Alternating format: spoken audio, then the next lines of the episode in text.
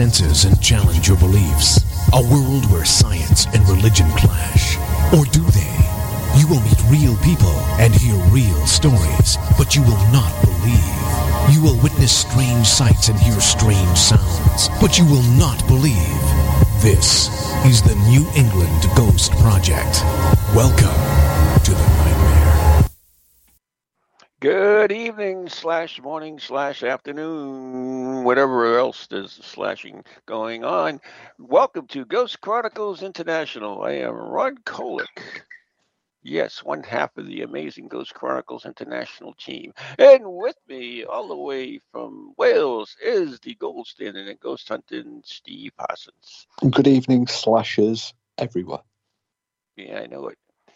So yeah, you know it's weird because it like used to be so live, and now it's it's just a podcast. People just listen at their own.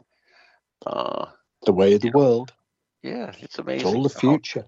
How, much everything has changed. It's crazy. But uh, lots of stuff going on, of course. Oh Uh, yeah, lots of really weird nature stuff going on as well down here. Oh, good. We'll get into that as well. But uh, w- one thing you are coming over in September, so uh, we'll talk about that a little bit. But let's let's hear about this nature stuff that's going on. You that you're Well, uh, I'm I'm sure you you're aware of a tsunami. tsunami. Mm-hmm. You you know what a tsunami is.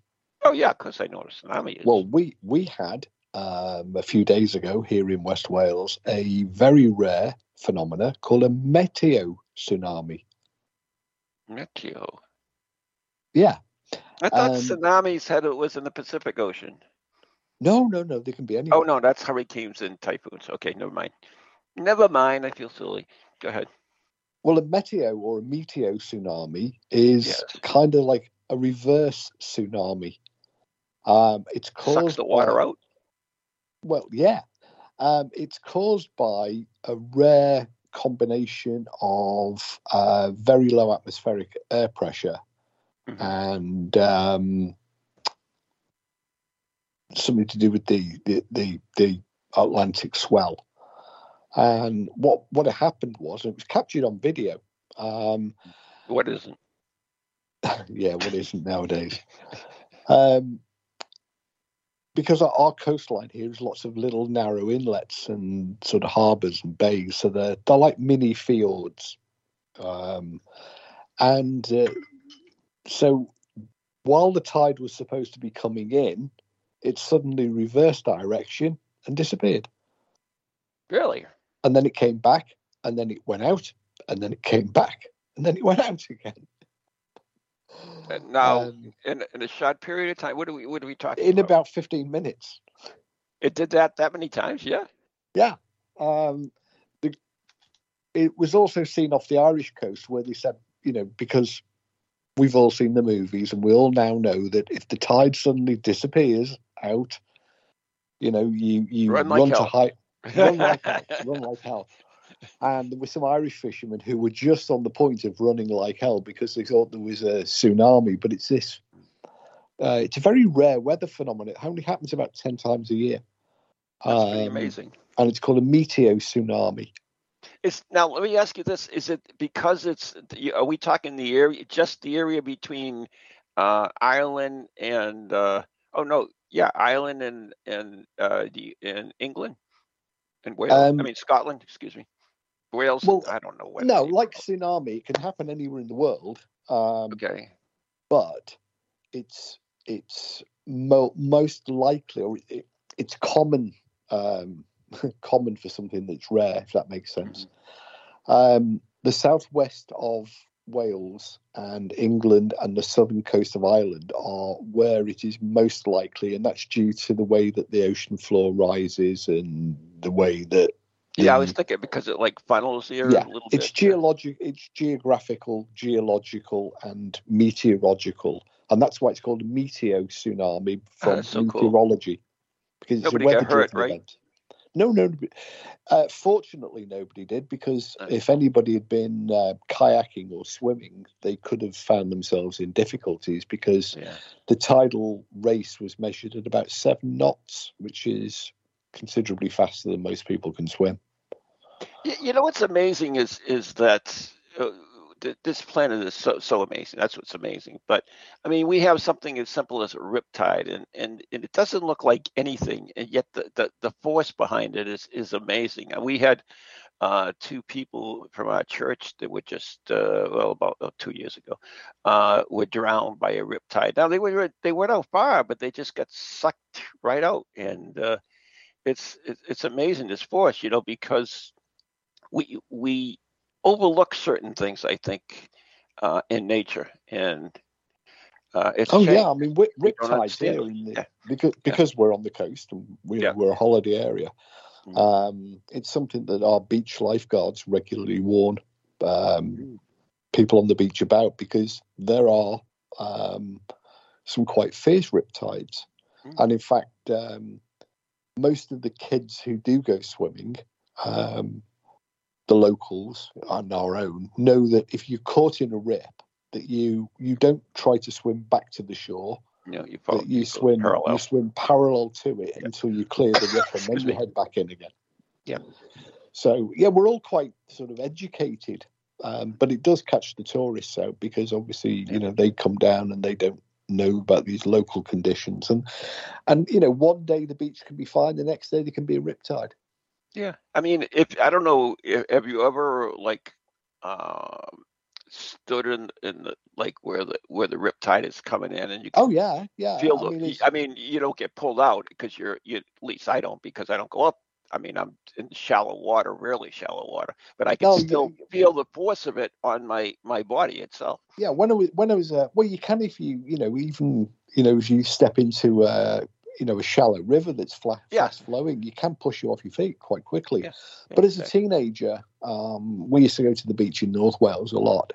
Another beach that was quite notorious for riptide, mm-hmm. and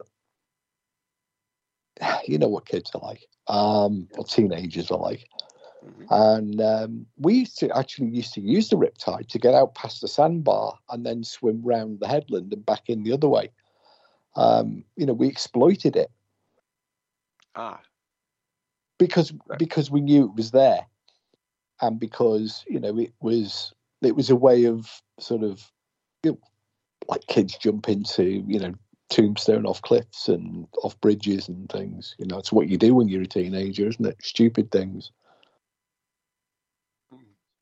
Yeah, we do because kids are stupid. because because they, you know they, you can because they're there because yeah, they're not, you know, you, you know, you know we not, every time we they don't we, have the experience. They don't have the knowledge. Well it's not just that. It's also you know every summer the Coast Guard go around and they warn warn people about the dangers of jumping off um, harbour walls into deep water or into you know. And every year there are hundreds of local kids doing it um, because it's fun, um, and because we do live in a bit of a nanny state, you know, where anything and everything that we used to do as kids is now, oh, you can't do that, you can't do, you shouldn't do this, this will hurt you, that will hurt you. You know, we, um, I think you've got to, you, kid, people have to find their own, you know, survival of the fittest. those yeah, that those that didn't wise up and figure it out aren't here now. Yeah, I mean, eh, to me, one of the most amazing things, of course, was the, the Bay of Fundy, and uh, the range of the, the, you know, we're talking about a 52 foot tide that comes in. I mean, that's think of that 50. That's five stories, and uh, uh, I don't know what it is in the UK, well, but I think, the US, think Liverpool, Liverpool, where I grew up, the River Mersey, mm-hmm. has one of the the highest tidal um, differences in the world. I think that's in the 40, 50 foot range. Yeah, Bay, Bay of Fundy is the highest. I'm, i think, yeah, it, sure. Mersey wasn't the highest, but it was up there amongst them. Yeah. Um, and that's because, you know, the way that Britain um, sticks out into the Atlantic, but it also has Ireland in front of it and Europe quite close behind. So you get very high, very fast tides both sides of Britain. Um, because it's channeled around Britain, um, down the North Sea, and then through the the channel, um, the English Channel between us and France, which is only at its widest 20 miles. Mm. And we've got that similar narrow gap between us and Ireland, where we're about 30 miles apart. So you imagine all of the water of the North Atlantic trying to squeeze through these gaps. It, you know, it, it does, it does go a bit quick in places. In fact, um, where I used to do the Coast Watch, where remember the legend of the "Help, help, there's a sea monster" took place. Yes. Um, that was because there's a there's an island just offshore, about uh, 200 yards offshore, a big island, um, and the tidal race between the island and the mainland is so fast that it actually causes whirlpools, which rip things, you know, and swirl them around and pull them pull them around, and you get kayakers. Um, some of the local kayak clubs use it, and um, you've got trips, you know, boat trips uh, pa- um, out to view it. But then you get the tourist kayakers who've never experienced it, don't know it's there, and they're the ones that get themselves into trouble with it. But it's a very fast tidal race. It's about 14 knots. Yes, it's it's it's amazing. I mean, it's nothing compared to some of them, you know, off the Norwegian coast where you know they they they're much more uh, severe. But these things happen.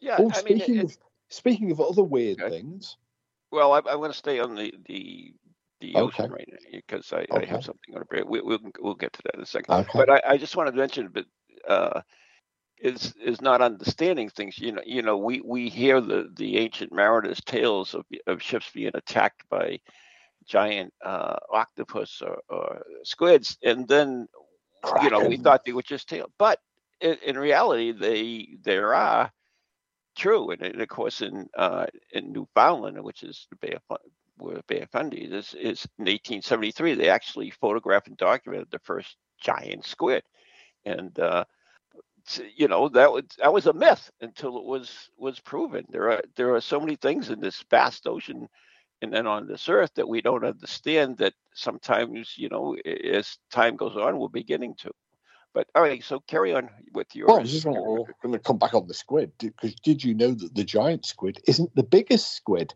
They've found a bigger one called the mega squid, yeah i saw that that's kind of cool it's but they're not Yeah. as big as the pictures or the old drawings of the ancient mariners would have us believe. Um, I think the giant squid is what about 20, 25, 30 foot long, oh, and the and it's and the mega squid is another ten or fifteen feet beyond that.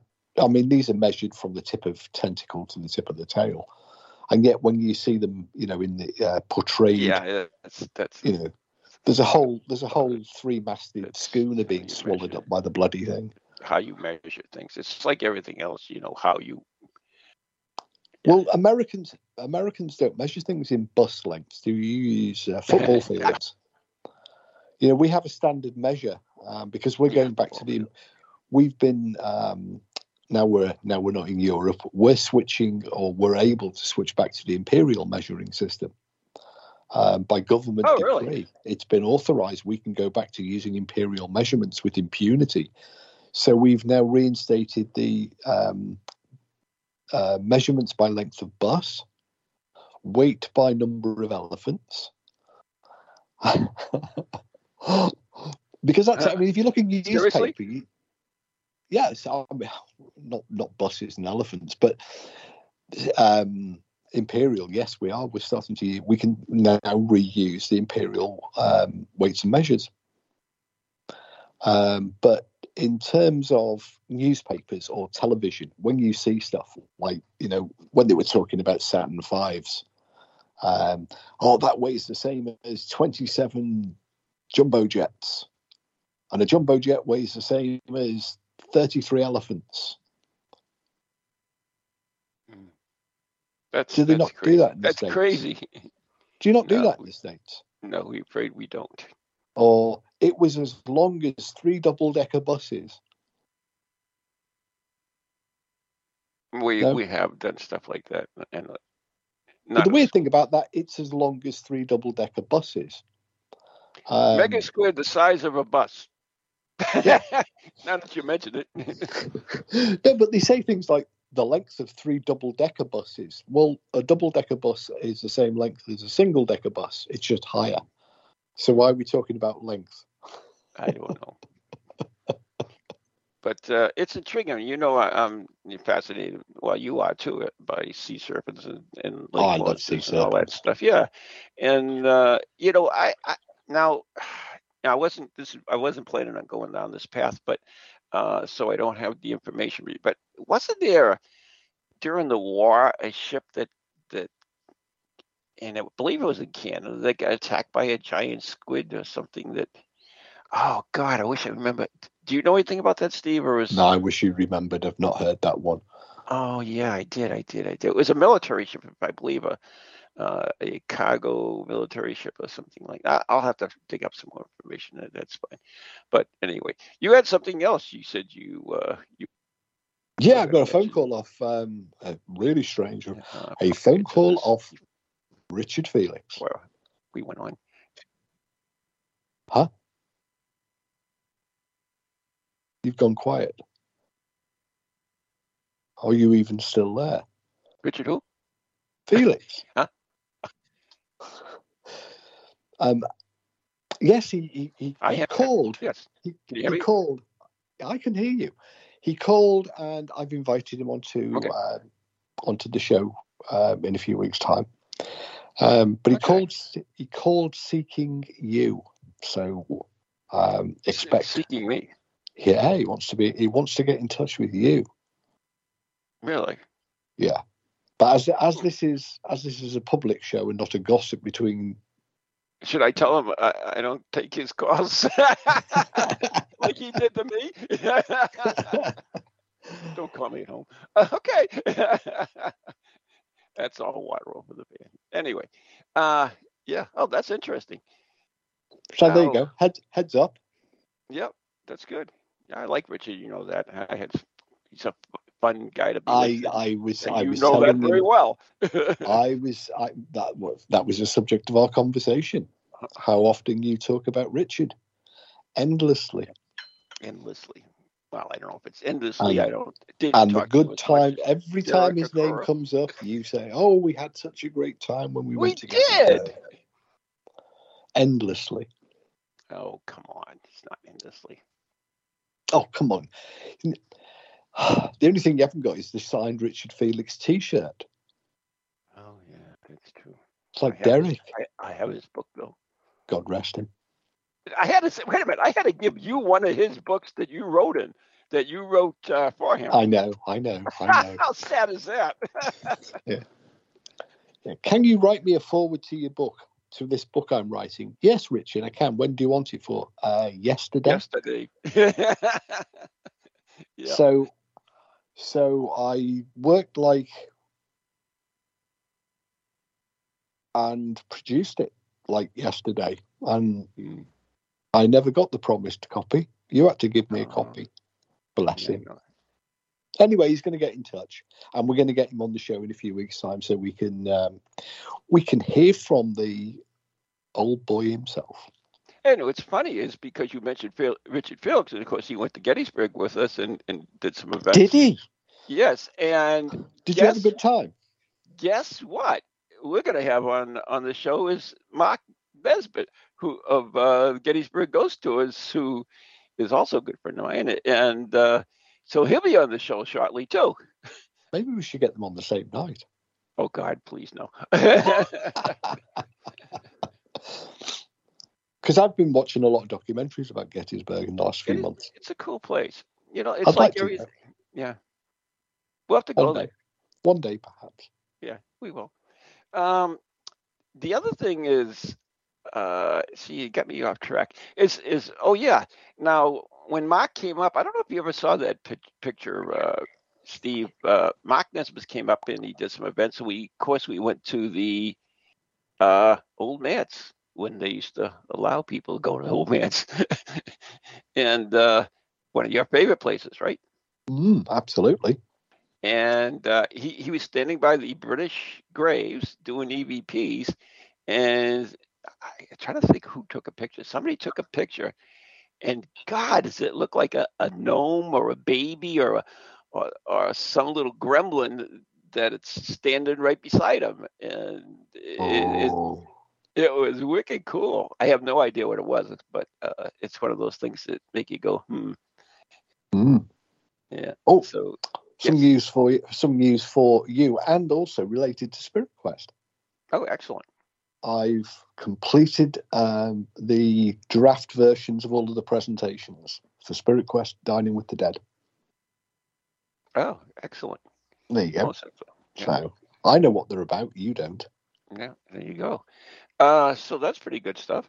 And uh, yeah, all right. So let's see. We're gonna move on. That was a segue so you could bring us into Spirit Quest, which you said Oh. you wanted to do. Oh, did I? Oh, uh, yeah. Of course, uh, you were coming over here in uh, in September, September to uh, first week of October, and you'll be here at Spirit Quest. Uh, uh, September 30th, October 1st, and 2nd up in uh, Groveland, Massachusetts. That's Spirit Quest. We do that every year. This year is uh, time. Uh, what is this thing? Can't think right. The Twilight Zone.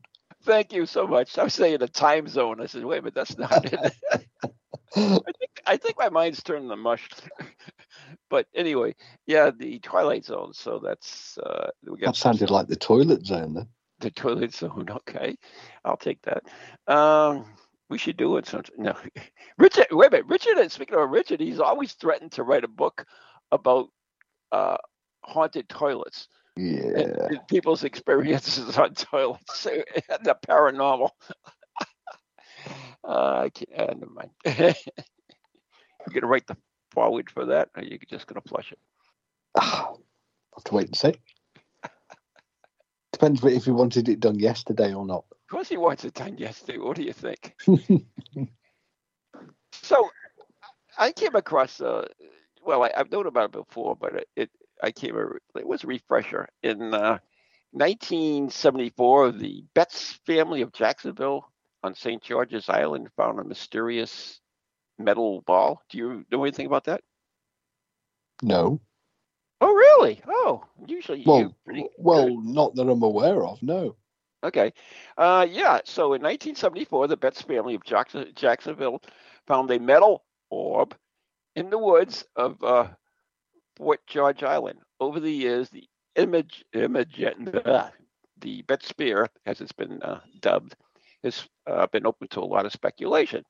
Um, so, according to uh, the accounts in 1974, either April or March, uh, three members of the Betts family, Jerry, Antoinette, and the oldest son Terry, were walking in the woods around their property in Jacksonville on Fort George Island when Terry found something that would impact their lives for years a strange metallic spear the size of a bowling ball. Thinking, uh, so we took it basically as a souvenir. But wait, there's more. Strange things started to happen.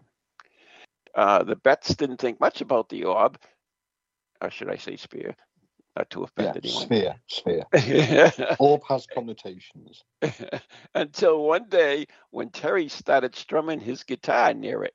According to Jerry, who became a family spokesman on the spear related matters, something strange happened. The ball started humming back. Soon it began to display other unusual properties. It would roll around by itself, change direction, stop, and move again. It even vibrated, emitting a high pitched sound that would send uh, dogs whining, covering their ears. So, you know, this became quite popular. It was, uh, you know, got a lot of press and everything else. And uh, guess who came to visit them? The Warrens? The U.S. Navy. Oh. yeah, I, probably did too. I don't they described it as being demonically possessed by the ghost of a doll. With uh, curiosity at a, at a uh, Peaver pitch, uh, the U.S. Navy wanted to take a look at the spear. Uh, they they drew up a uh, contract that they could have it for two uh, weeks and study it, as long as they returned it. And they never have. And no, they did. Uh, uh, true to thing. Uh, the only thing uh, the Navy determined was that, well, they believed it was man-made, and uh, that was it. They had no use for it, no thing for it, and they said that possibly if it rolled on the, around the floor, there might be a little chip in it, and that might cause it. Um, but wait a minute, there's more. So after the Navy got done with it, a team of scientists uh, took a look at it, including uh, Allen Hynek of Northwestern University, a uh, astronomy professor, Mm-hmm. hmm and also a ufologist. Project Blue Book. Yeah, and uh, so, anyways, he uh, they looked at it, and their conclusions uh, did nothing to change it. Basically, they said it was man-made, and that was it. And nobody Okay. knows, nobody knows what the spear is for, where it came from, and but it's man-made. I, you know, that's that's the thing that that is kind of I mean, think I, I think I know what this is. okay. I think this is a forerunner of the Cody Tech um, cat ball. I think it's an early prototype I could be, very could be. because I've we're talking about Jacksonville, Florida, aren't we? Yes, we are. Yeah, I've been down there, and it, it's very close to, in fact, directly adjoins a huge military weapons range. And um, but I think we're actually dealing with an early prototype of the code of the DesTech cat toy could be, could be. But the, the interesting thing about it is, because they roll around on their own. They they deemed it as man-made, uh, Steve, right? hmm And uh, we are coming up to the break now, I guess. So uh, Well, I cut you off in your prime. I know it, huh?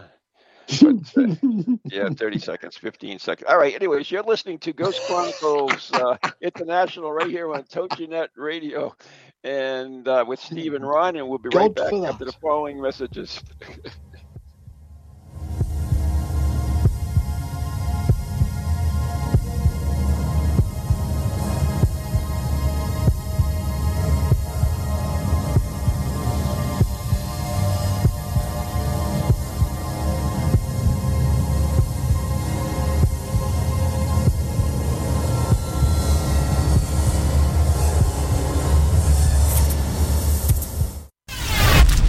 to TogiNet, radio with a cutting edge.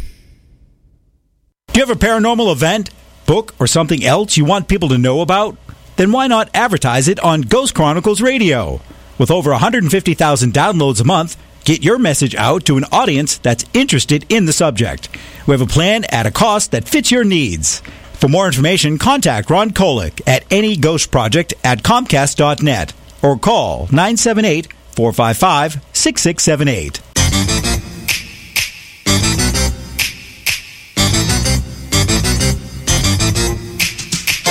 They're creepy and they're kooky, mysterious and spooky. They all talk gobbledygooky, the Parax family.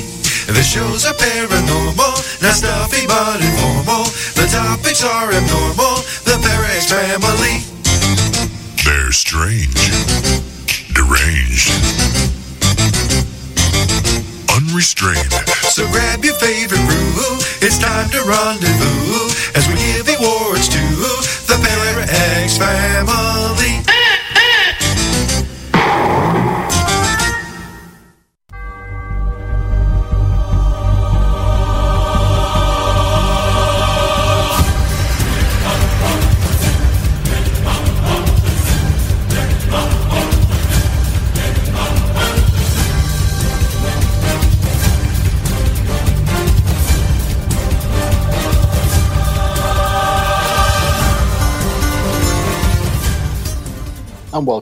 to the second half of the first quarter of the third interval of Ghost Chronicles double header.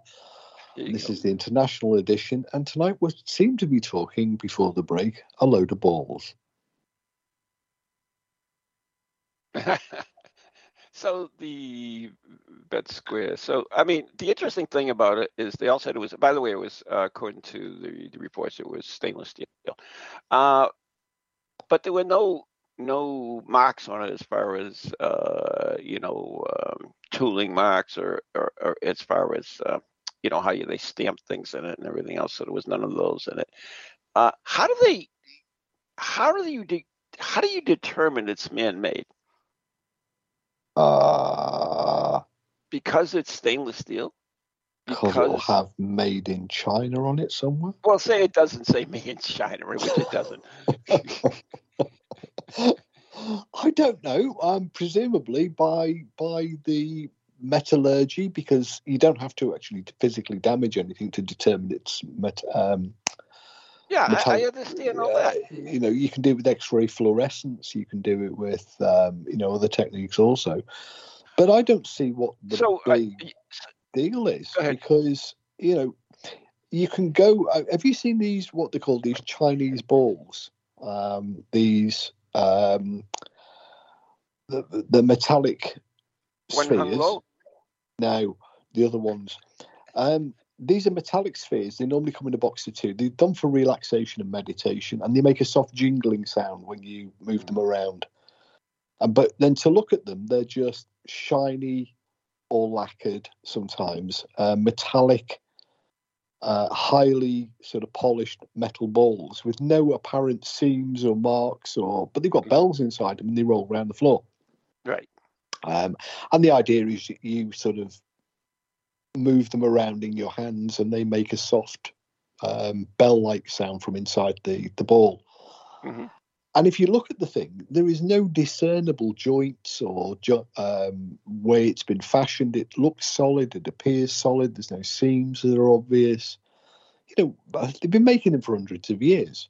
Yeah, I understand that. This is first of all, this is the size of a bowling ball, so it's a little Yeah, bit okay. So, so and we're ta- we're not talking the little bowling ball. We're talking yeah, the big but bowling ball. you're next you're next to a military weapons range. You find it could it could be anything from a fishing float to a part of a spaceship that's that's fallen back down again. You know, the a fuel pressurized fuel tank or or, or a flotation device of some sort. I the fact that it it resonated to a guitar is, is not surprising.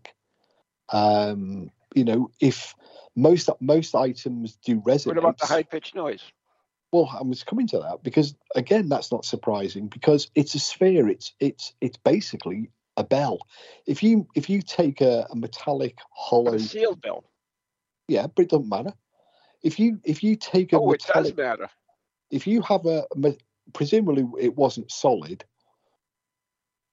Yeah, it, I forget the weight on it. Um, let me see if I can dig that up. But go ahead, continue. because uh, he said it's the size of a bowling ball. Well, I've got a cannonball that's iron. Now, Yeah. that's solid. It's about the size of a bowling ball and it weighs 42 pounds. Mhm. And No. it, it no, This right, weighs so- eight pounds, right. So it's it's pre- presumably hollow, hollow. Yeah, and inside That's what I would inside there will there will be a gas or a liquid to fill the cavity. Now, if you hit the outside of it, it will ring. And if you play a musical note, if you if you play a musical note that's resonant with the resonant frequency of the ball or the bell, it will. Uh, and I, you can do this. You know, there are um, the oh, years ago the boys used to have a xylophone, and when they hit it, there was an ornament that we had a glass ornament, and it used to also ring Mhm. because it was at a resonant note. Right, right. I understand that totally. And it, you know, okay, so they play a guitar, and oh look, it's it's it's making a noise. Now, there are lots of other things that would cause it to resonate, and in and its natural frequency of resonance could be quite high pitched. It's not very big. It doesn't have a large cavity, so there isn't a lot of air space inside it or liquid. Um, so it would have a high frequency of resonance. So it would sound high pitched like a small bell. Mhm. You know, big big bells like Big Ben sound bong. Little bells go ting Ding. uh, for that for that reason. So the fact it rolled around the floor, well, you know, as I said before, the Destech cat balls roll around the floor all on their own because the batteries aren't quite fully centered, and it would be perfectly feasible that it wasn't, you know, completely. Um, uh, oh, what's the word? Not linear, um, symmetrical. And so, if you place it on a hard surface without any any sort of friction, so if you did it on a carpet, it would probably sit still and behave itself. Um, or, but if you place it on a hard wood or concrete or linoleum floor, it wouldn't require very much momentum to get it going. Yeah, I know. I I seen that. So I don't see why. I think it was just a big fuss about nothing. I think the Navy were probably interested because it was probably, you know, is, is it one of ours? And the And when they interesting thing about it, determined though, when they determined it Oh. wasn't one of theirs, the Uh, the uh, well, the two things that do it. First of all, nobody nobody has determined what is. Nobody was determined what it used for. Yeah, but I've got items in this house that I've I've bought from antique shops and nobody can determine what they are or what they're for. hmm So the fact that we don't understand The they're we- mysterious. only because we've forgotten why it was made. I mean, if if if you made you worked in manufacturing, so if you made a particular to- tool or doohickey to do a very particular job, like to, um, well, I'll give you an example. Upstairs, um, for the air rifle, I had to make a few months ago a spring compressor uh, to put the um, piston spring back in. Now, it was made out of a broom handle and it had a particular slot notched into it to push down on an internal bar inside the Mhm. piston to reseat the spring. And that's its only use in life. Now, I made it. I chucked it in the back of the cupboard should I ever need it again. Now, in in, in decades to come, that might surface, you know, in a yard sale, and somebody go, "Oh, what's that? Oh, I don't know. Perhaps it's ritual. Perhaps it's mystical. Perhaps that that notch it means something. Perhaps it was notched uh, as a representation of a god. No, it was notched to push a bloody spring over a bar. And there are lots of tools that were made by blacksmiths, by carpenters, by artisans, craftsmen to do a particular job, or or it could just be an abstract ornament. Right, It but it's myster- be- it's still mysterious until you discover what that purpose it is. Otherwise, it's, st- Yeah, it's still you- you- mysterious. Just to to blow it off is not. Well, I'm blowing it off because because there's nothing really that mysterious So, about it was- except we this don't know its function. It was You turned know over what it to it was turned over to a another expert in uh, Baton Rouge, and uh, they discovered they found radio waves coming from a magnetic field around it. Uh, Again, according- no big deal. Uh, and they an attempt to X-ray it uh, failed and couldn't So- penetrate so- the steel, and they say steel. Oh, Well, okay, let's deal with both of them. One, it, a radio magnetic field or an electromagnetic radio frequency electromagnetic field, no big deal at all, because any electrically conductive object, um, when it's in proximity to a radio frequency electromagnetic field, will uh, re-radiate that field. It's a basic principle of all antennas. Um, and you can, if, if you if you measure, in fact, a tree will do it. You can measure, um, you know, for shortwave radio listeners do it. You can do it. Ha, do you ever remember making the radio sound better as a kid by putting your finger on top of the antenna? Well, hell, we had to do it that with the TV. Never mind the freaking radio. There you go. So here you have Put tin foil on it. Here you have an electrically conductive object, a sphere. Doesn't matter about the shape. It's the overall surface area that's important. That surface area will give you a frequency at which it's most likely, um, and any uh, any antenna doesn't only work as a receiver, but it's also capable of becoming a radiator. And I don't mean you putting a signal through it and actually transmitting. It will do it all by itself, re-radiation. Um, and it's it's one of the problems with EMF meters because often people say, "Well, we turned off all the power, we turned off, and anyway, we're in the middle of you know we're in the middle of the woods or the desert or the mountains and with no radios within hundreds of miles. Well, there doesn't need to be um, because if the house has got any metal work in it at all, anything that is electrically conductive, it will pick up short wave, long wave, medium wave radio transmissions, We know. and then it will I'm re-radiate them. I'm sure So- you did it when you were a kid. You made a crystal radio, right? Yeah. Which is no, So- not a battery the powered at all. So the ball we could perfectly well act as a re-radiating um, so point source. Mhm. So you would measure. You would, if you you know, if you went up to it, you would measure. Oh, look! It seems to be emitting radi- uh, electromagnetic radiation, radio frequency electromagnetic radiation. So that's no big deal. And the fact that you X-ray it, well, it depends on the power of the X-ray. You know, you can get an X-ray beam through three foot of concrete, but if you put three foot of concrete into a medical X-ray scanner, it wouldn't go through anything. Right. They have, you know, at airports where they have uh, X-ray devices, they have multi-frequency X-ray devices to penetrate different types of material. And if they try to penetrate it with the wrong type of material, uh, wrong type of X-ray, it's not going to go through it. So, what do you think of putting it inside a, a vacuum uh, bell jar and uh, see if it emits noise at all? Well, how are you going to put it inside a vacuum bell jar without it being in contact with something? Because if you stand it, if you stand it on a stand, it will Mhm. be in contact with the. Yeah, but you can you can insulate. You can No, you insulate. can't. that. Yes, You, you, can. can't. You well, can. NASA tried to. Na- NASA tried to build an infrasound We do. chamber. NASA tried to build an infrasound chamber once before, and they managed that. The idea being that they wanted to measure um, inf- infrasonic sound, and so they they said, right, we need to get a chamber that has no infrasound in it. And they tried one. Had, I think the walls were 20 feet thick solid concrete, and it was mounted on rubber and springs in order to isolate it from vibrations, and they failed. So you're Well, not going to uh, isolate it from from vibration, and vibration well, yeah, is that's sound. true because that's not particularly true because It when I is worked on the, particularly true. no, because when I worked on NASA's program, the the Yeah. lunar excursion module, my job was was uh, uh, how can I say this without giving anything? Uh, we we developed, uh, they developed um, certain materials that they use for Yeah. electronic electronic Yeah. components to prevent vibration. Uh, That's right.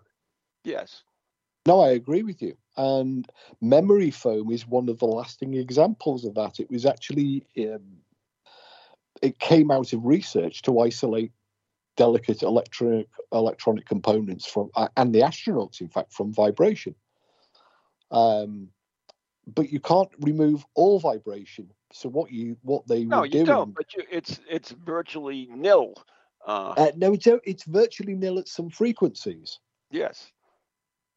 But you can't isolate something from all frequencies of vibration. And if the vibration frequency is a harmonic of or a subharmonic of the resonant frequency of the uh, space contained within the sphere, it will resonate.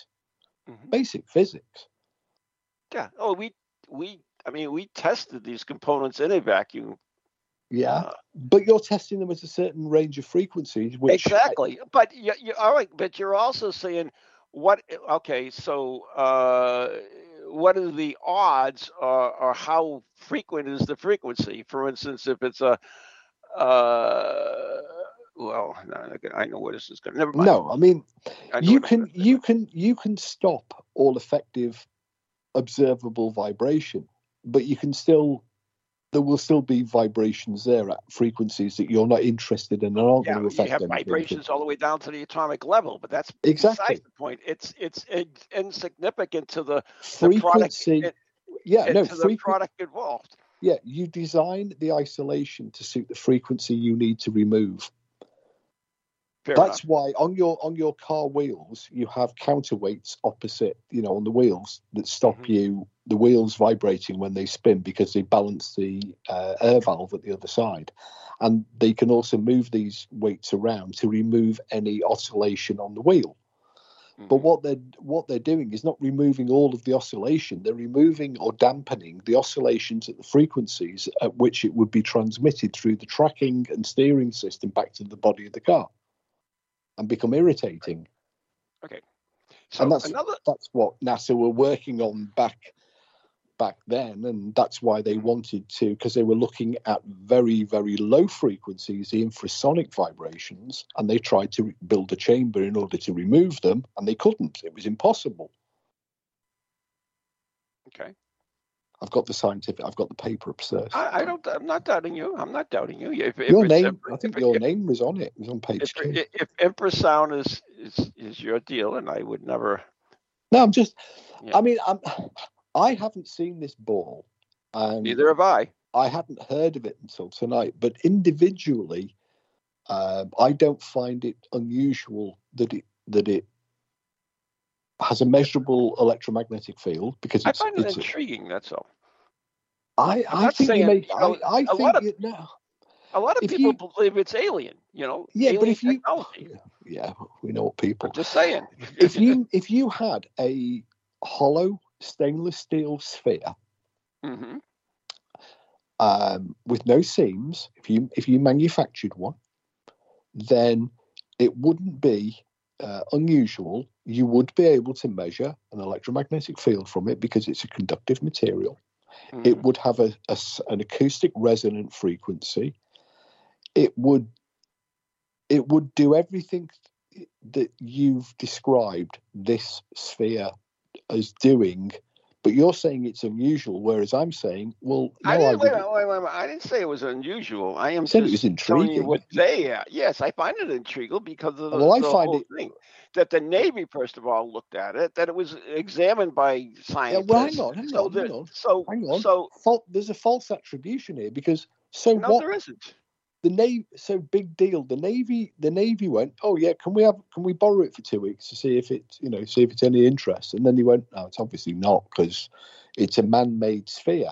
They oh, they got what, oh, they got what they wanted from it, and and just passed it back. or they had hundreds just like it. Oh, they had hundreds just like.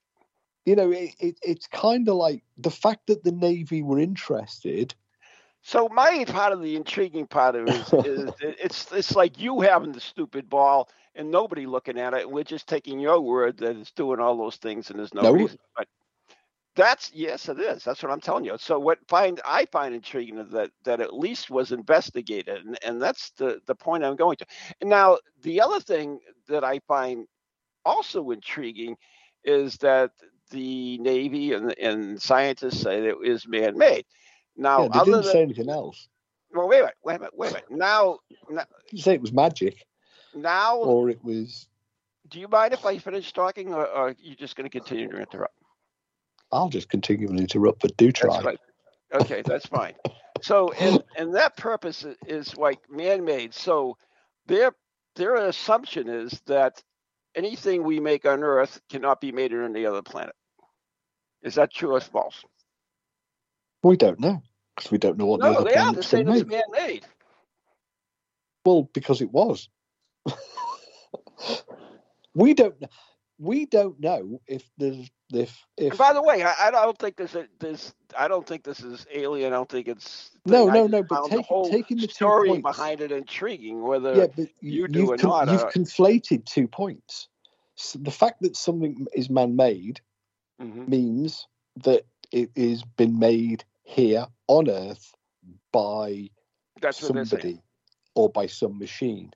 Right. Now, you then said, um, but that doesn't imply that it was wasn't made in outer space. But we might have. Well, yep, and we can't answer that question because we don't know if alien, aliens can make that sort of thing, or if they even exist. or if even if they want to make little silver spheres out of stainless steel, the size of bowling balls. You- we don't it, it's kind of like back to that question of what is a ghost because we can't answer that question either. We can speculate like what is a sea monster? How big is the world's largest squid? Well we won't know till we catch one and even then there might be a bigger one. These are these are and, and, and, but when you see the headlines oh well nasa um, the us navy examined it. That you know, people say it like that gives it an attribution. It doesn't. It just simply means that the U.S. Navy No, no. looked at it. I had interest in it. That's what it gives you. the- Yeah, but me, they're that's- interested in lots of other things too. I know. I'm not saying they are. There isn't. I'm just saying that is the point I am making. So, other than Yeah. just Steve I do not find a it round, inter- round All right. orb in his uh, office that no one's looked at, we've All actually had people that looked at it, which okay, is well, as I intriguing. said, based upon the information I have been given this evening, or this Mhm. morning, or this afternoon, depending on when you're listening to the or podcast, nothing I have heard in any way um, makes me intrigued. what we're talking about is intriguing. I'm not intrigued.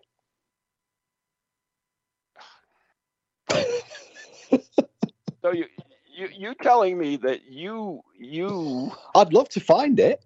I'd love to find telling- it. yeah you're telling if I me that found one, I, you- I I put it on the shelf. you never look at the internet at all this crap that's up Of there on all I kinds would. of street. Of course you do. That's the intriguing part. That's the part. Now that's per- if I I would love to have found one in the woods. I would love to have brought it home, polished it. You know, to try to get the genie to come out and play. Um, I would have I would have done everything in my power to have tried to discover who made it, where it was made, why it was made. I'd phone up the U.S. Navy, I'd phone up the U.S. Air Force, I'd phone up the Royal Air Force and said, "Hey, can you help me? Because I haven't got a clue what this is, but it's really cool." Um, so yeah, that would be intriguing, but not the ever, you know, not the fact that oh look, it's got an EMF. Oh look, it makes a noise. Oh look, it rolls around the floor. That's no, these are the results That's of why, the investigation. We we have Yeah, see, well, you're not getting the, you, you absolutely are not getting the, the whole point of this whole conversation. well, it's So all of the so you the you found you you found wait a minute you found the metal ball orb Yeah, in your in the in the ring uh yeah to. right and you wouldn't you, you wouldn't look into it. You wouldn't try to find out more I've about just I've just said I would, fine. But I'd be very disappointed if all we could discover is it made a noise, it rolled, and it was you made of stainless steel. Of course, that's due diligence, but ultimately we've discovered nothing about it. Mhm. okay so in because uh, I knew it would do all of those things before I gave it to the Navy, and they went, "Yeah, look, it makes a noise, it rolls around the carpet, and it you can measure an electromagnetic field So around it." speaking of the U.S. Navy, in 1978, a, a Navy ship was attacked by an unknown species of Oh, giant found it? squid. Nearly all of the cuts found on the sonar dome contained the remnants of shot curved claws uh, found on suction cups of the uh, squid's testicle, tentacles. Did I just say what I said? You did, Yes, I you did. did, you did in Uh, fact say testicles. Oh my God. Uh, I'm sure squid do have testicles. They probably have them internally though. I'm sure they do. The claws were much larger than any of those, than any of those. Wait a minute, than those of any squid uh, that had been discovered uh, at that time. So that was 1978. A U.S. Navy ship uh. I, I by- vaguely remember reading about that somewhere. And that is, I mean, that goes, that to me says that we still need to do a lot more work beneath the surface of the oceans because, uh, I mean, only quite recently was it a 14 foot great white shark was washed ashore, bitten in half. And when they put a. when they put a radio tag onto a, another very large great white shark in order to try and track it, they discovered when when they eventually got the tracker back um, that this shark had it was dead, gone. That's why they got the tracker back. But at some point, this thing had been dragged down to the bottom of the ocean to depths that these sharks don't go to, and it hadn't swum down; it had been dragged down um, and had obviously been grabbed and attacked by something very much larger. So there are, you know, we're a planet of 90% water, and we know basically nothing that's down there. You know, the, they always talk about the coelacanths as being uh, an extinct fish that we thought had gone, but that was a mistake because in, in, in reality, the natives had always known about the coelacanth. We just assumed, you know, clever scientists just assumed that they must be extinct because the natives didn't tell them that they used to catch them fairly often and eat them. So I did I, I did find the original one I was looking for, which is uh oh two minutes already. Wow. Um, the 1930s, the Royal Norwegian Navy ship's 1,500 ton tanker uh, the Brunswick was attacked on three separate times by a giant squid. Each account tells of the squid pursuing the tanker and striking it suddenly with its tentacles wrapped around the hull. I'm glad you said tentacles. I did say it this time. uh, so, anyways, that's that's the one I was originally. That sounds more like the one, but that but doesn't that give some credibility to those old drawings of the ancient mariners where it shows a giant squid bigger than the three-masted really ship pulling sailors over the side and pulling these three-masted schooners to the bottom? I think so. Uh, so yeah, maybe maybe then they weren't just crazy. I I agree. So. Um, how much time we got left? One minute. Okay. Time so, anyways, Patreon and the last word. Okay. Yeah. yeah we are. Uh, today's show is brought to you by Circles of Wisdom, 386 Merrimack Street, Methuen, Massachusetts, and the Gallant Messier Family, 15 High Street, North Andover, Massachusetts, and our very, very good friends on Patreon. Ghost Chronicles Radio on Patreon. And don't forget so that go. people can send in their questions so we can have another fight.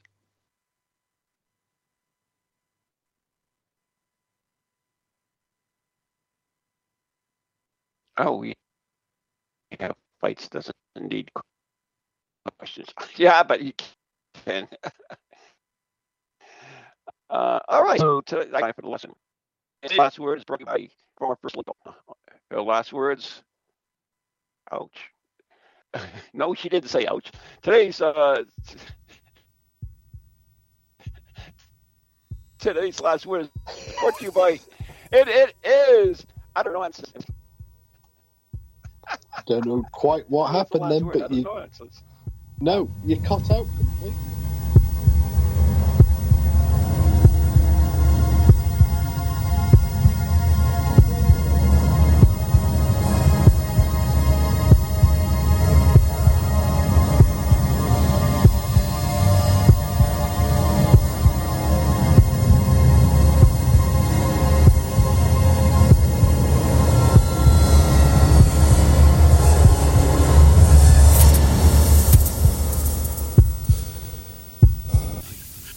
Ghoulies to ghosties, long leggedy beasties, and things that go bump in the night. Deliver us, good Lord.